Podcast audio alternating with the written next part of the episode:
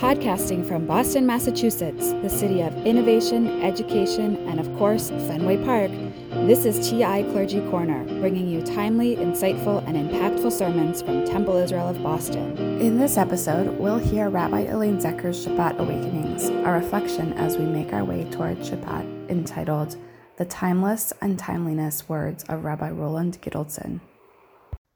This week, the Boston Globe, in an opinion piece by Jeff Jacoby, shared part of the eulogy composed by our past senior rabbi Roland Gittelsohn, whose memory is blessed, the first Jewish chaplain to serve the Marine Corps at the dedication on March 21, 1945, for the cemetery of Iwo Jima after the prolonged battle. Though his sermon was meant for all those gathered, Rabbi Gittelsohn ended up offering it only to the Jewish servicemen present as a conciliatory act to prevent controversy. His message eventually reached far more people. These past weeks have seen the horror of gun violence across this nation. We have witnessed hatred and anti Semitism in full display. Bloodshed then in 1945 and before in war, and bloodshed now must not be in vain. Rabbi Gittelsohn's call to carry on the struggle and to pursue what he called a new freedom for all humanity remains with us still.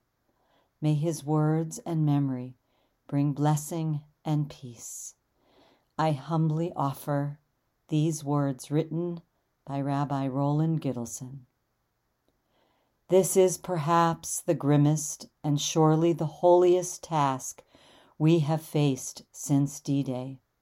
Here before us lie the bodies of comrades and friends, men who until yesterday or last week laughed with us, joked with us, trained with us. Men who were on the same ships with us and went over the sides with us as we prepared to hit the beaches of this island.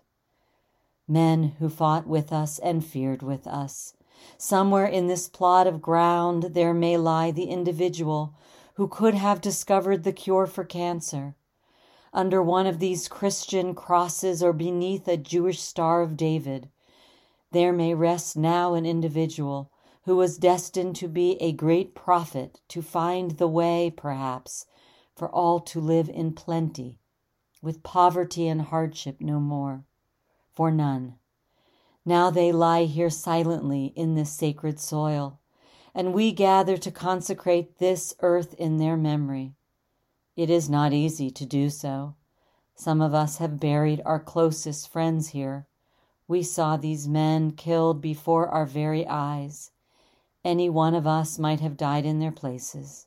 Indeed, some of us are alive and breathing at this very moment only because men who lie here beneath us had the courage and strength to give their lives for ours. To speak in memory of such men as these is not easy. Of them, too, can it be said with utter truth quote, The world will little note nor long remember what we say here. It can never forget what they did here. No, our poor, Power of speech can add nothing to what these men and the other dead of our division who are not here have already done. All that we can even hope to do is follow their example, to show the same selfless courage in peace that they did in war. To swear that by the grace of God and the stubborn strength and power of human will, their sons and ours shall never suffer these pains again these men have done their job well. They have paid the ghastly price of freedom.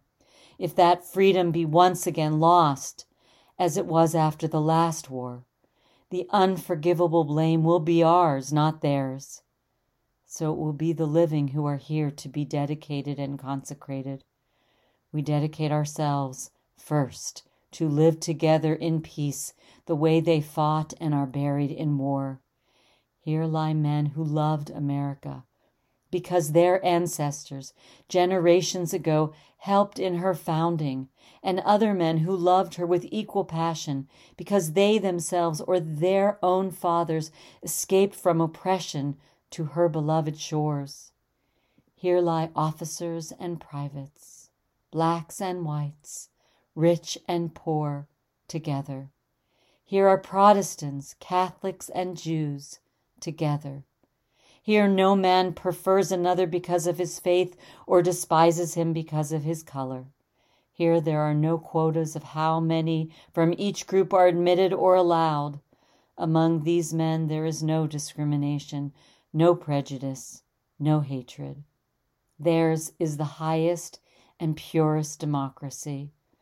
Anyone among us, among us the living, who fails to understand that will thereby betray those who lie here.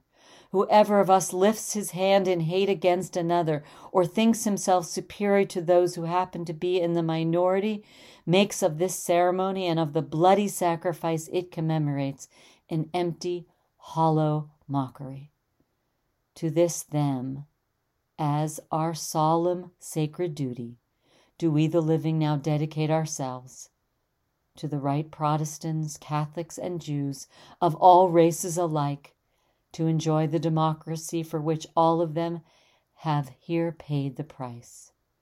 To one thing more do we consecrate ourselves in memory of those who sleep beneath these crosses and stars we shall not foolishly suppose, as did the last generation of America's fighting, that victory on the battlefield will automatically guarantee the triumph of democracy at home. This war, with all its frightful heartache and suffering, is but the beginning of our generation's struggle for democracy. When the last battle has been won, there will be those at home as there were last time, who will want us to turn our backs in selfish isolation on the rest of organized humanity, and thus to sabotage the very peace for which we fight. We promise you who lie here, we will not do that. We will join hands with Britain, China, Russia in peace, even as we have in war, to build the kind of world for which you died when the last shot has been fired, there still there will still be those eyes that are turned backward, not forward, who will be satisfied with those wide extremes of poverty and wealth in which the seeds of another war can breed. We promise you, our departed comrades, this too we will not permit. This war has been fought by the common man. Its fruits of peace must be enjoyed by the common man. We promise by all that is sacred and holy that your sons, the sons of miners and millers, the sons of farmers and workers, will inherit from your death the right to a living that is decent and secure.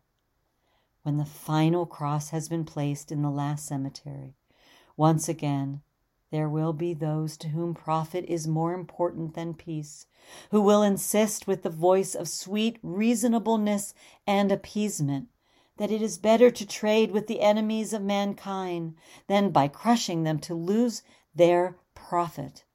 To you who sleep here silently, we give our promise we will not listen. We will not forget that some of you were burnt with oil that came from American wells, that many of you were killed by shells fashioned from American steel. We, we promise that when once again people seek profit at your expense, we shall remember how you looked when we placed you reverently, lovingly in the ground. This do we memorialize those who, having ceased living with us, now live within us. Thus do we consecrate ourselves, the living, to carry on the struggle they began. Too much blood has gone into this soil for us to let it lie barren. Too much pain and heartache have fertilized the earth on which we stand. We here solemnly swear this shall not be in vain. Out of this and from the suffering and sorrow of those who mourn, this will come we promise the birth of a new freedom for all humanity everywhere. And let us say, Amen. By Rabbi Roland Gittelsohn.